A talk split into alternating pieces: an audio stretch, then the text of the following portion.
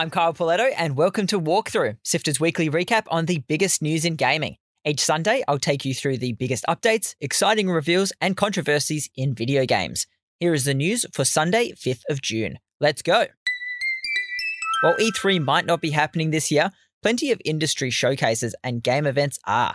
The first cab off the rank was this week's PlayStation State of Play event, which went live early in the AM hours on Friday morning. There were a lot of key big releases announced, including a suite of new games from Capcom and titles for the upcoming PlayStation VR 2. Capcom announced their long rumored remake of Resident Evil 4 with a short teaser trailer showing a very moody Leon Kennedy. It'll be out March 24, 2023, and will include support for PlayStation VR 2, which means that a version of this game has come out on every platform since the PlayStation 2. Talk about the gift that keeps on giving. Sticking with the VR games, Resident Evil Village as well as No Man's Sky will be available on the VR headset, and we got a bit more gameplay for the Horizon Forbidden West spin off, Horizon Call of the Mountain. Stray, the third person cyberpunk adventure game starring an adorable cat, is coming out on July 19 and will be launched as part of the new PlayStation Plus service. Striking Distance Studios, founded by former Dead Space co creator Glenn Schofield, showed off the sci fi horror title The Callisto Protocol, that is filled with weird flesh monsters and robots. It's set to release in December this year. Insomniac's 2018 PS4 title Spider Man will be getting a full PC release in August, including all its DLC, with the sequel Spider Man Miles Morales due to release later in the year as well. It'll feature all the bells and whistles you'd expect from the PS5 version, like ray tracing, updated textures, plus the updated face for Peter Parker, and more. Street Fighter 6 was unveiled in a very flashy trailer filled with impressive graphics and showed off some of the combat as well as the really interesting looking open world single player experience. And Final Fantasy XVI unveiled a new trailer filled with giant battles against massive demigods and summons including Ifrit, Titan, and Shiva. It'll be coming out towards the middle of 2023. We'll bring you more gaming announcements next week on Walkthrough when Summer Games Fest, Tribeca Games Showcase, Netflix's Games Weekend, and the Xbox and Bethesda Showcase kick off starting on June 10. Nintendo has unveiled more details of the next big chapter of the Pokemon franchise Pokemon Scarlet and Violet. Both games will release on November 18 and will feature new legendary Pokemon Koraidon and Miraidon, which both kind of look like motorcycle dragons. But the internet only cares about the brand new pig Pokemon Lechonk, which got the fan artists working overtime. The latest installment in the insanely popular franchise is said to be focusing on open world exploration and will allow room for multiplayer gameplay that includes battling, trading, and exploring with up to four players. It's also supposedly the first non linear Pokemon game. You'll be able to head off in any direction you choose, and there are many long overdue character customization options to allow all players to better represent themselves in game. But the real story might be just how hot the two new Pokemon professors are, with fans such as Sifter producer Adam Christou losing their minds over Professor Sada and Professor Turo, who are unique to their own versions of the game. Not only do you have to choose which legendary to go for, you now have to pick which hot professor will guide you on your Pokemon adventure. What an interesting time we live in. The PC game collecting community was rocked this week after an investigation revealed that a huge number of rare vintage games in circulation are actually forgeries. It all came to light in the Big Box PC Game Collectors Facebook group when administrator Kevin Ung received copies of three classic games, Akalabeth, Temple of Apshai, and the Japanese edition of Mystery House, from well known collector Enrico Ricciardi. Ung became suspicious that the games were forgeries and reached out to others in the group who had received games from Ricciardi, many of whom said they too believed they had bought fakes. This is a massive blow to the community, and while it may seem trivial from the outside, some of these games were the collector's prized pieces and certainly were not cheap. Group admins are saying they've traced how many forged games they believe to be in circulation and estimate that more than $100,000 worth of transactions have been made over the fake games. In a statement to the group, administrators had this to say there have been others coming forward who have been investigating the same thing, but since we're dealing with an amount of alleged fraud that will likely involve police or litigation, they have asked to be kept confidential at this time. Their evidence substantiates our own.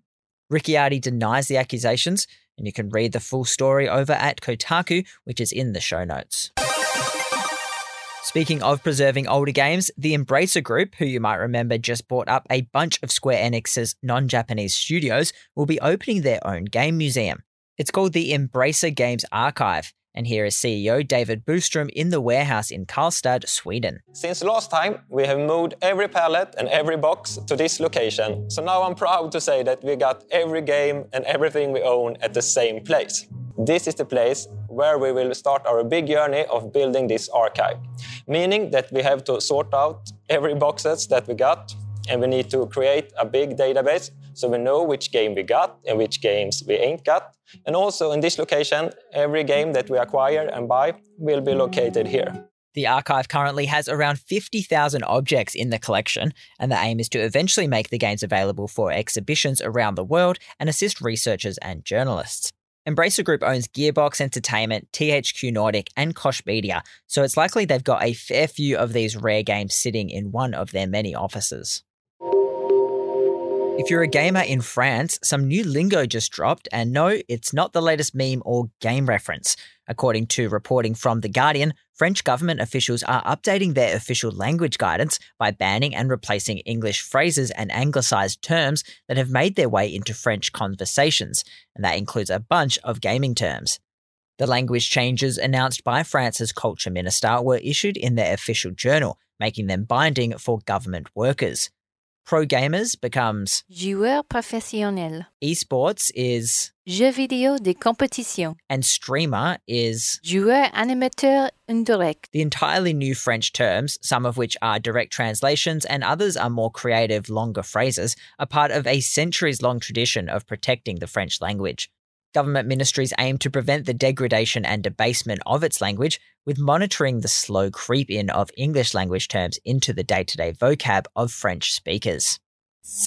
BioWare have announced new details of their long awaited fourth Dragon Age game in a blog post on their website.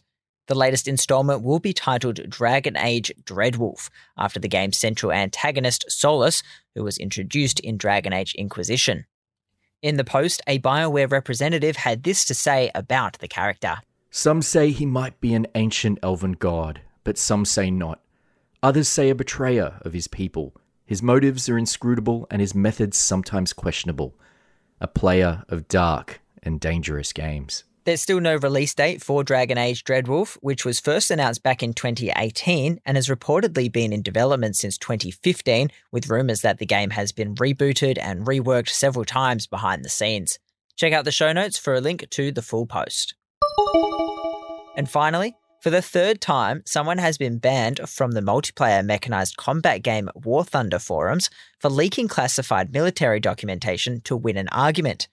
Luke Plunkett at Kotaku, who has covered all three major leagues now, said that this time it was Chinese armament statistics used in order to persuade the developers to change some of the in game stats. In July 2021, a player posted what was basically the operations manual for Britain's Challenger 2 main battle tank, and in October of that year, another player posted documentation for France's Leclerc main battle tank.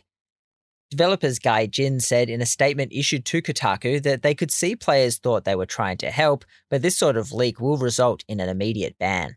Our community managers immediately banned the user and deleted his post as the information on this particular shell is still classified in China. Publishing classified information on any vehicle of any nation at War Thunder forums is clearly prohibited, and the game developers never use it in their work. While we understand that our players want the game to be as realistic as possible, we kindly ask them not to do anything illegal and jeopardize their safety as well as the safety of our community team members. The developers of War Thunder do their best to research information on vehicles using legally available tools, and scandals like this are clearly not useful for our efforts. If you want to read back through this quite funny tactical scandal, and hey, all's fair in love and war, check out the Kotaku article in the show notes. That's it for news. Here are the games you'll be able to pick up this week. Nintendo are continuing to release classic Star Wars games on the Switch, with Knights of the Old Republic 2 coming this Wednesday. This action RPG by Obsidian Entertainment was a fan favourite when it first released in 2004 and came out in a time that some consider to be the golden age of Star Wars games. It's set 4,000 years before The Phantom Menace and has a solid story, fun gameplay, and a great choice system. It'll be out on Switch on the 8th.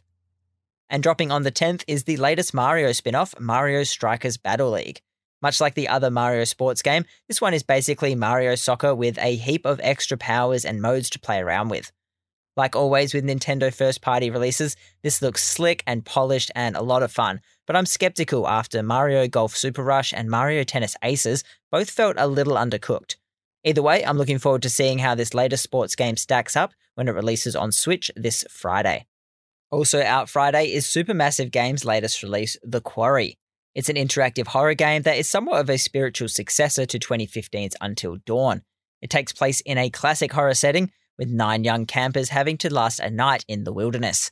These games aren't for everyone, being basically point and click cutscene adventures, but Until Dawn has a really passionate fan base, and this latest game looks stunning and has a great cast. The Quarry is coming to Xbox One, X and S, PlayStation 4 and 5, and PC on the 10th. If you've got 15 minutes, we'll catch you up on the gaming news each Sunday on Walkthrough. This has been Walkthrough by Sifter. My name is Kyle Pauletto. Thank you so much for listening. Sifter is produced by Nicholas Kennedy, Fiona Bartholomaeus, Kyle Pauletto, Daniel Ang, and Adam Christou. Mitch Loh is senior producer, and Gianni Di Giovanni is our executive producer. Thanks to Brian Fairbanks from Salty Dog Sounds for composing the walkthrough theme tune. Thanks to Omny Studios for their support of Sifter's three podcasts. And if you want some good critical analysis and reviews of the hottest new games, why not give Mainstream Sifter's review podcast a follow? Each episode, we discuss in depth new titles from AAA games to smaller indie hits. It's all covered on Mainstream, available now on Apple Podcasts, Spotify, sifter.com.au, or wherever you like to listen. Thanks again for listening. We'll be back with more news next Sunday.